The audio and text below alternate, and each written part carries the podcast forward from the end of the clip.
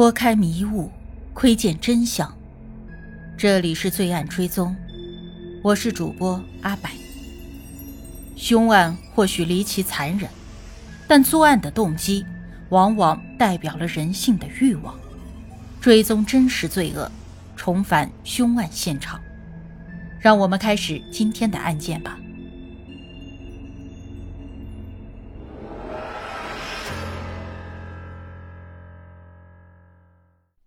在本案中啊，存在着大量匪夷所思的情节。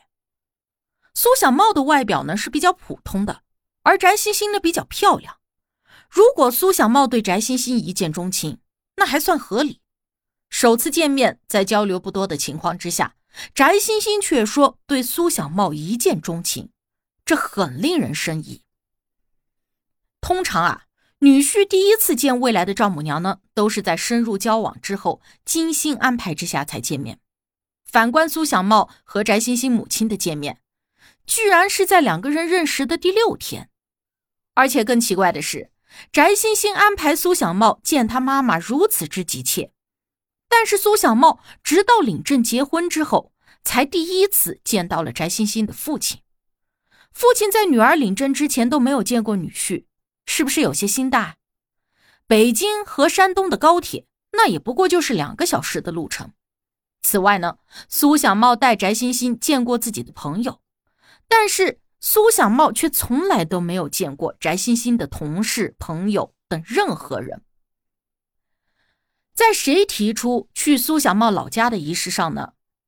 二人的说辞也存在着矛盾。我们在这里暂且不说，单说这个翟欣欣啊。在短短的几天，就迅速完美的融入了这个和他生活背景相差巨大的家庭，这本身就让人觉得很刻意。他上得了厅堂，下得了厨房，外出搀扶未来婆婆，合影手握未来公公，根本丝毫看不出不熟悉和距离感。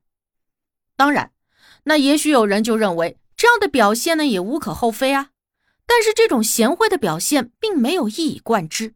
而是在婚后来了个一百八十度的大转弯，到底哪一面才是真实的翟欣欣呢？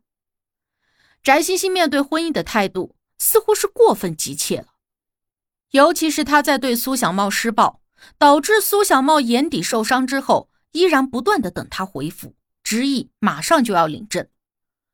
苏小茂在聊天记录中反复的请求：“真的，等我的眼睛好了，我们状态好了。”再喜喜庆庆的去可以吗？将来也有个好的回忆呀。你看这一合情合理的请求被翟欣欣给拒绝了，给人的感觉就是领证就是一场计划中的任务，为了领证而领证，氛围、感觉、状态并不重要。为了铺垫自己有过婚史的事实呢，翟欣欣在原本计划领证的前一天，居然声称自己做梦梦到自己领过证。这个情节脑回路呢，真的是过于清奇了。在苏小茂的追问之下，他就说自己因为有北京户口，为了帮助一个叫李铁军的人买房子而假结婚。但是当苏小茂花了八十八万看了离婚协议之后，才发现和翟欣欣结婚的人叫刘磊，时间是二零一一年，当时翟欣欣自己都没有北京户口。买房是一件大事，在北京买房。那更是一件大事。婚前，翟欣欣一直就没有表达过自己恐高，住不惯小房子。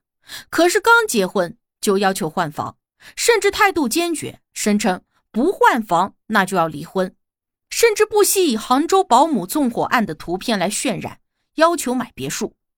作为一个吃瓜群众，阿柏认为，你要真的恐高，你就住自家别墅嘛，反正都结婚了呀。不妨把苏小茂接过来，一起住自个儿的别墅。夫妻嘛，有福同享，是不是？为什么必须是换房呢？苏小茂坠亡之后啊，翟欣欣的舅舅发声，确认了二人的亲戚身份，但是声明从未参与过翟欣欣与苏小茂的婚恋纠纷，并且指出两家多年都不联系。翟欣欣在接受红星新闻的采访时。称他公安大学的舅舅呢是属于科研技术人员，不存在高官的身份和人脉。舅舅是最重要的亲戚之一，同在外地，理应说是要互相照顾、经常走动的。那如果双方所言多年不联系属实，那么是什么原因所导致的呢？这的确是很有玩味的。翟欣欣所谓“我口中的亲戚”，没有指任何人。苏小茂清楚，我没有什么位居高位的亲戚，这就和他跟苏小茂的聊天记录严重的不符了。因为他在聊天记录中多次的提到了他的亲戚，比如这件事呢，已经惊动了我亲戚，就怕周一的局面是我控制不了的了。我亲戚帮我找了税务局的关系，实名举报你，咱俩的事儿。早点办完，你该干嘛干嘛，互不打扰。我也不让亲戚再追究你。以上这些言辞啊，几乎都在提他的亲戚。而且作为不相来往的亲戚，那翟欣欣为什么还在七月十一日的朋友圈以非常亲近的口吻祝贺舅舅升迁？不仅发文，还配图。当然，最大的可能就是他的舅舅作为一个公道正派的学术型警官，并没有与他为伍。而翟欣欣在和苏小茂离婚的过程中呢，狐假虎威。根据世纪佳缘曝光的翟欣欣的会员资料啊，存在年龄、职业、毕业院校等大面积的造假。世纪佳缘的顾问呢也很不称职，居然在顾问评价中写道：翟欣欣一二年毕业，进入国家机关，公务员编制，自己经营一家咖啡厅。公务员可以经营咖啡厅？只要稍微有点常识的就知道。这是个大忽悠，事实也证明，翟欣欣根本就不是什么公务员，也不是所谓的在北京长大，北京交通大学本硕连读也是个谎言，他的本科啊是在山东某校读的。对此呢，可以进行以下合理的怀疑：个人资料大面积的造假，势必是会被发现的，只是时间问题而已。翟欣欣对此也是心知肚明。那为什么他还要谎报自己的信息呢？很可能的结论就是，他似乎不以真实婚姻为目的，而只是想通过这个平台快速精准筛选敛财对象。事实上，在苏小茂的事件发生以后呢，也有人指出，曾经在相亲中遇到了翟欣欣，一上来便让他送车，被拒绝了。翟欣欣真的是如其所讲？自己有钱，所以不像一般女孩那样世俗吗？非也非也。翟欣欣的爱财和世俗啊，我们可以通过接下来我要说的这些情节来考证。首先，苏小茂称翟欣欣刚认识的时候，就通过表达对他的驾驶车辆的喜爱，暗示也想要一辆。当然，这一点呢，被翟欣欣解释为是苏小茂主动送他的车。目的是讨好他，为坦白乙肝做铺垫。不论是要的还是送的，价值百万都过于昂贵。对翟欣欣、苏小茂二人而言，这也不是小数目。常言道，拿人手短，吃人嘴短。笑纳这么昂贵的礼物，是不是有些草率了呢？哎，除了豪车之外，在两个人交往的初期呢，苏小茂还为翟欣欣买了价值一万四的 LV 包。八千六的迪奥的鞋，二十三万八千四百六十八元的卡地亚钻戒，还有七万六千零八十三元的耳环项链，吹风机两千九百九，连衣裙两千七百九十八。在曝光出来的消费清单里面呢，还有零零碎碎的将近三十多万高端消费，以及在海南买的总价接近三百二十万的房子。那如我们前面所讲的，海南之行购房呢，是翟欣欣计划中的一个行程。苏小茂虽然不能说是打肿脸充胖子，但应该来说也算是勉为其难的吧。翟欣欣自己隐瞒了婚史，要求付八十八万才可以看他的离婚协议，这大概是史上最具含金量的离婚协议书了吧？跟前夫离了婚，协议书还能继续在下家中发挥余热。出于领证的需要呢，翟欣欣还将他的户口改为了离异，以此为由让苏小茂进行补偿。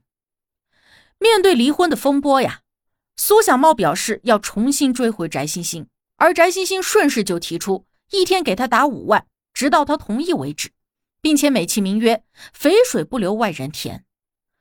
因为苏小茂和前任聊天了，两个人就产生了隔阂。后面苏小茂认错，并且很自觉地提出：“我可以给你五万的保证金，明天二十万。”翟欣欣自然就不会放过这样的机会，直接回：“你转啊，明天一百万。”由此看来，苏小茂已经产生了条件反射。如果想解决问题，那就是转钱。与其说这是苏小茂的良心愧疚，不如说是投其所好。前任风波的问题，保证金并没有能够根本的解决。翟欣欣放出的大招呢，是签一份巨额的忠诚协议。协议的内容就是，苏小茂主动提出离婚，就要赔偿他五百万。另外，三亚的房产还要归翟欣欣所有，并且要还清贷款。后面又有另外一种笔记和字体附加给了孩子备一套三居室，这是总价值近千万的协议。当然，你可以说只要不离婚就可以不用赔呀。但是你别忘了，翟欣欣后面还有更大的招，他似乎笃定苏小茂肯定会选择离婚。除了以上那些呢？翟欣欣还埋怨苏小茂每年要给他的父母发二十万，这二十万对大多数人来讲呢，确实不是一笔小数目，老年人也花不了这么多的钱。但是，一方面孝心无价，另一方面苏小茂也完全有这个能力。正如他所言，不会降低他的生活质量。原本从翟欣欣第一次到访苏家的表现来看，这不应该质疑。从其一掷千金的奢靡生活来看，他也没有资格不让苏小茂给，但是他却为此心生不悦。就在苏小茂因为翟欣欣换房的要求，无奈的说出只能够离了之后，翟欣欣就开始放终极大招了。他以 Web 放属于灰色地带，苏小茂个人偷税漏税为由，威胁他要坐牢。他称：“我才要五百万啊，太便宜你了。”你手上的现金全都归我。为了这五百万，翟欣欣母女啊不惜齐齐上阵围殴苏小茂。在翟欣欣的不断恐吓之下呢，甚至是狐假虎威的搬出了他的舅舅。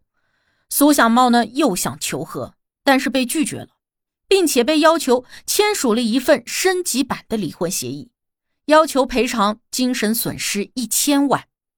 那很多人就可能想笑了，但是翟欣欣是认真的。一分都不能少，以至于让苏小茂发出了“你为什么要置我于死地”的灵魂拷问。翟欣欣不仅不为所动，而且还积极的为其出谋划策。你可以抵押房产呢。无奈之下，苏小茂只能够变卖股票，凑了六百六十六万，并且约定一百二十天内付清余款。当然，海南的房子嘛，还是不能少。在两个人的离婚协议中约定了尾款延迟的违约金，一天十万。更为可怕的是，翟欣欣居然在协议中提出不得败坏他的名誉，也约定了一千万的违约金。为了让苏小茂心理平衡，他也写到了他们母女不再骚扰苏小茂，否则赔偿一千万。翟欣欣对此也是认真的，以至于九月六日。翟欣欣怀疑苏小茂在百度黑他时重申违反协议，要索赔一千万。